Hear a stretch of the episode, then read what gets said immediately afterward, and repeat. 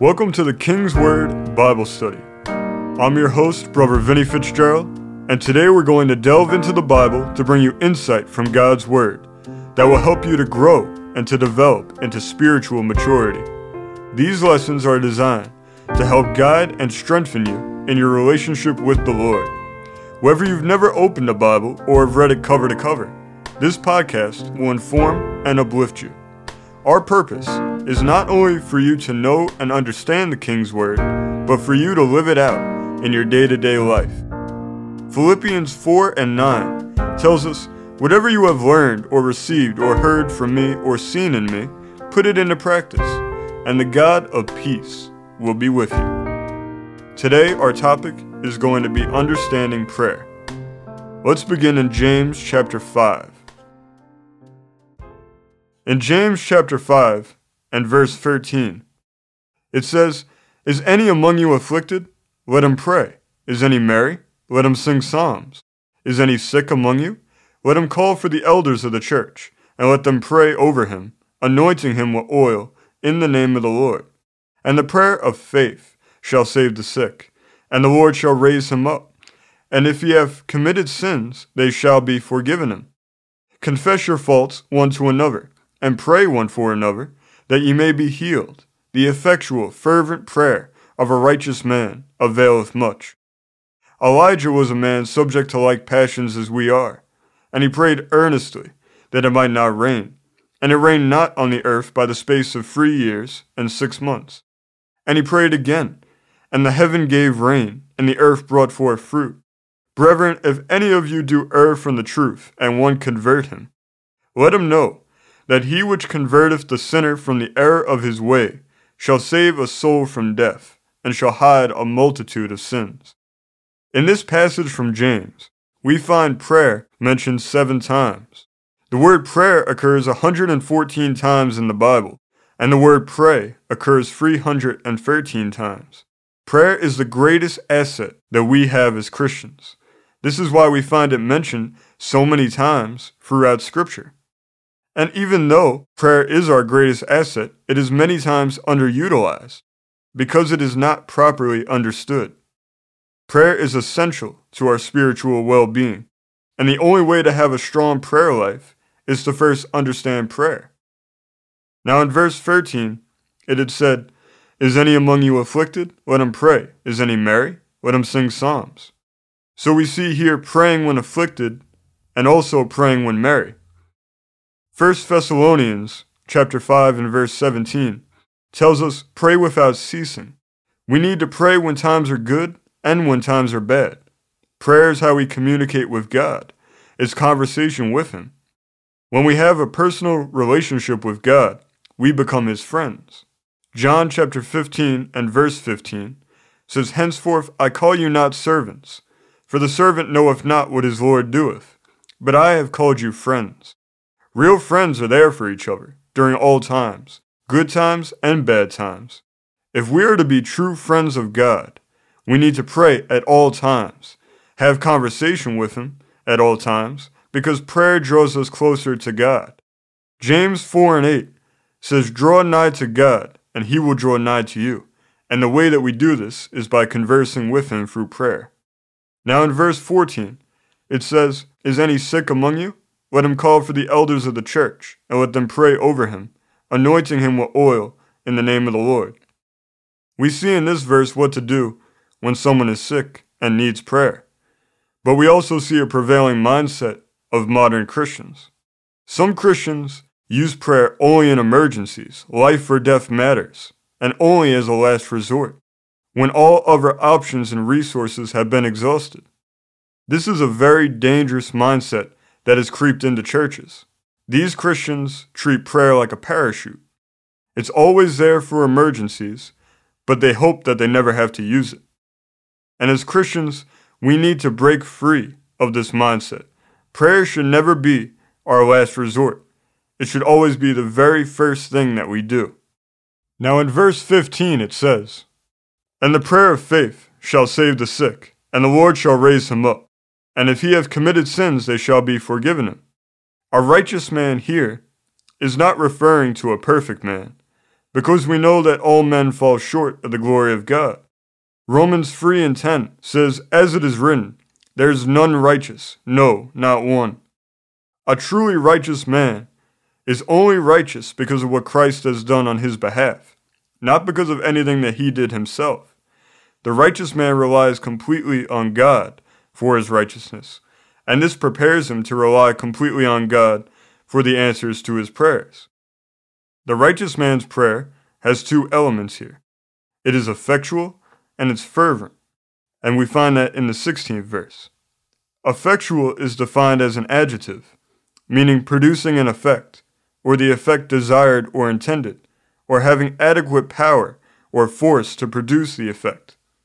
When we pray in the will of God, our prayers release the power of the Holy Spirit within us. When the power is released through our prayer, the Holy Spirit then executes the will of God. This is when we see the effect produced. This is when we see the intended and the desired result. The other element that we see here is fervent. Fervent is defined as an adjective. It means hot, boiling, hot in temper, vehement, ardent, very warm, earnest, excited, animated, glowing. A fervent prayer is a prayer prayed with passion. This is a prayer prayed from the bottom of our heart. This is a prayer that comes forth out of our spirit. Since prayer is communication with God, this is when we see deep call unto deep. This is prayer from the heart.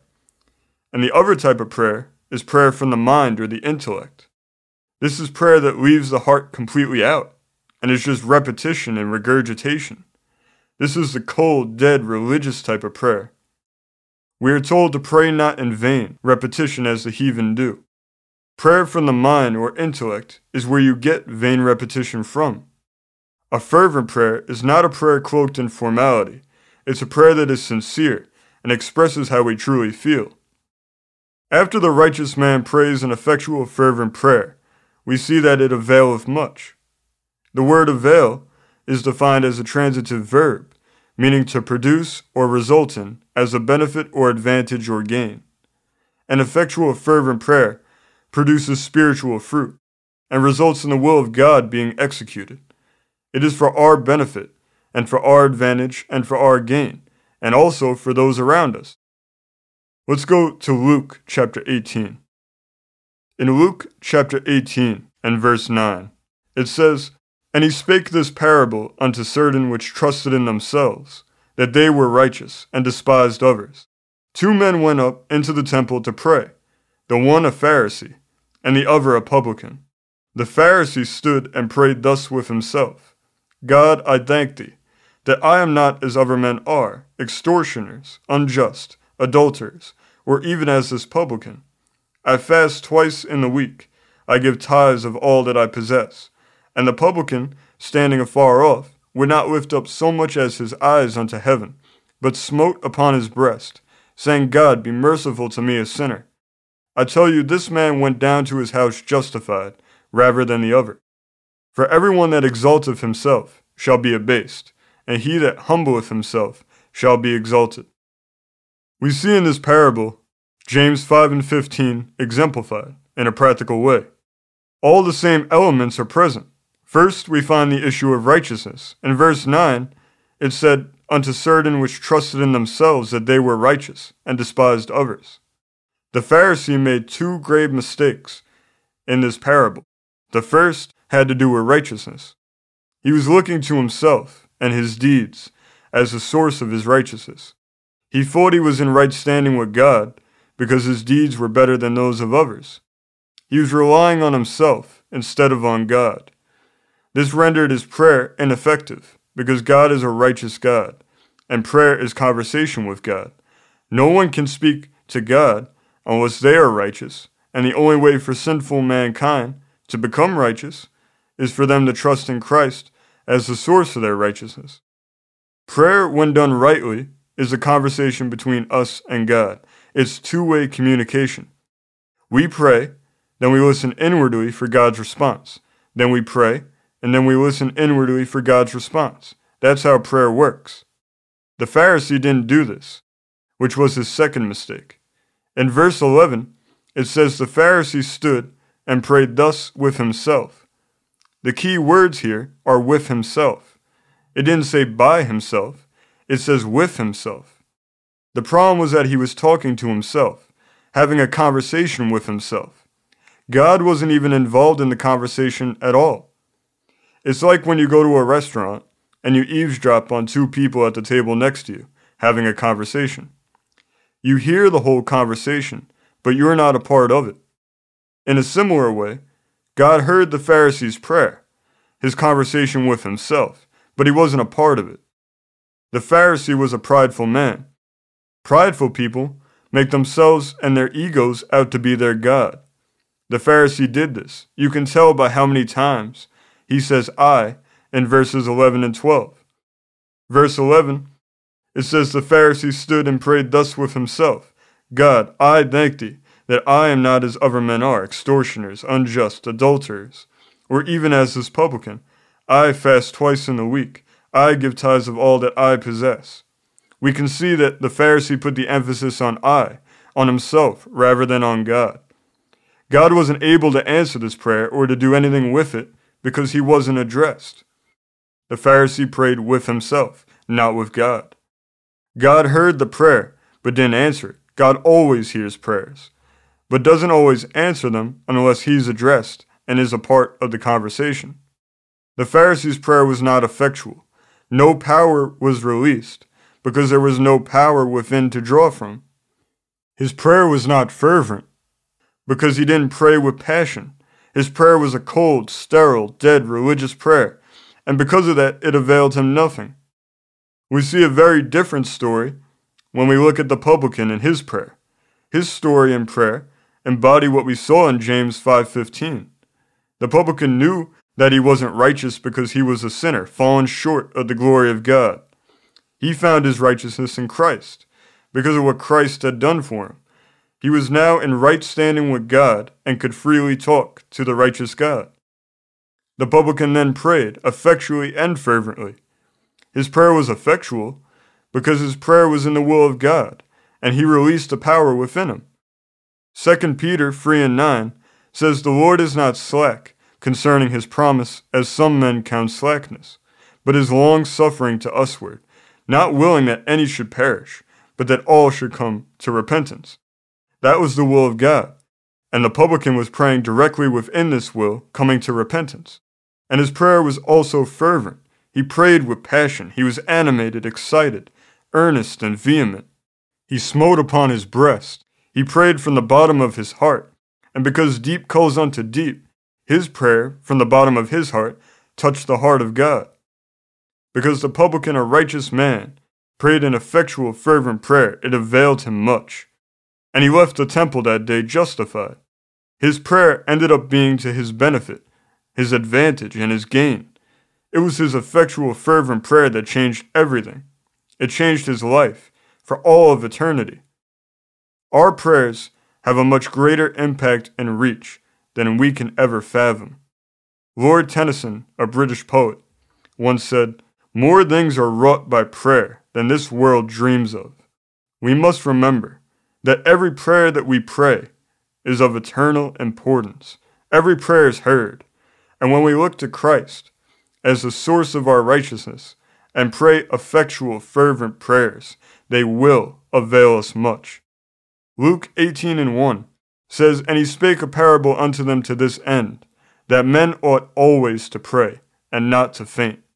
This is our commission from God. Prayer needs to be more than just a religious tradition or exercise that we go through, not just something that we do out of habit. Prayer needs to be a way of life for us. It needs to be an absolute priority in our lives. The same way that we prioritize eating and breathing every day, we should do the same with prayer. We can allow prayer to become such a major part of our lives that even our thoughts become conversation with God. When we do this, we will be able to pray always and to faint not. Colossians 4 and 2 says continue in prayer and watch in the same with thanksgiving. Once we start praying effectual, fervent prayers, we have to continue in it. Giving up is fainting, and we are commanded to faint not. No matter the results that we get, we need to continue praying in faith. The type of prayer that can move mountains are only effectual, fervent prayers. These are the prayers that change things and that make the most difference. We need to wait on the Lord and give Him time and space to work. We live in a time when instant gratification has become the new normal and the common expectation of people. But we need to pray in the will of God and then trust that He will bring it to pass in His perfect timing. Praying effectual, fervent prayer requires time and effort on our part. But if we take the time to pray from the heart, it will touch God's heart and it will avail us much. The only type of prayers that touch God's heart are the prayers that come from our heart. So we need to make the decision today to grow in our prayer life and to start praying prayers that are effectual and fervent in nature. And we will see firsthand if we do this how much they will avail us. Let's close in prayer. Lord, we thank you today for your word and for revelation from your word. Lord, teach us to pray. Teach us to pray in the way that you would have us to. Teach us the art of effectual, fervent prayer. Help us to pray with passion. And help us to release the power of the Holy Spirit within us so that your will will be executed, Lord. We desire to do your will. We seek to do it. We seek wisdom and understanding to know your will and to not only know it, but to live in it. And Lord, we thank you that you constantly are renewing our minds and helping our prayers to be more in line with your will. And Lord, we thank you for your word and for all that it's doing in our lives and in the lives of those around us. In Jesus' name, amen. Now, if you want to start praying effectual, fervent prayers that touch the heart of God, and if you want to have Jesus as a part of your life today, all you need to do is invite Jesus into your heart to be your personal Lord and Savior. You then need to repent of your sins and ask for His forgiveness. Then you trust that you've been forgiven and you ask for His free gift of eternal life. If you've prayed this from a sincere heart and you truly meant it, then you are now a part of the family of God. Welcome to God's family. We want to thank everybody for listening today. We appreciate you spending your time with us. If you would like to give us feedback and tell us how much you appreciate this show, you can contact us at kingswordbiblestudy Bible Study at gmail.com. And if you would like to learn more about this program and this ministry, you can visit kingswordbible.com. God bless you. We want you to know that we love you all. And we will see you next week as we continue to study the King's Word together.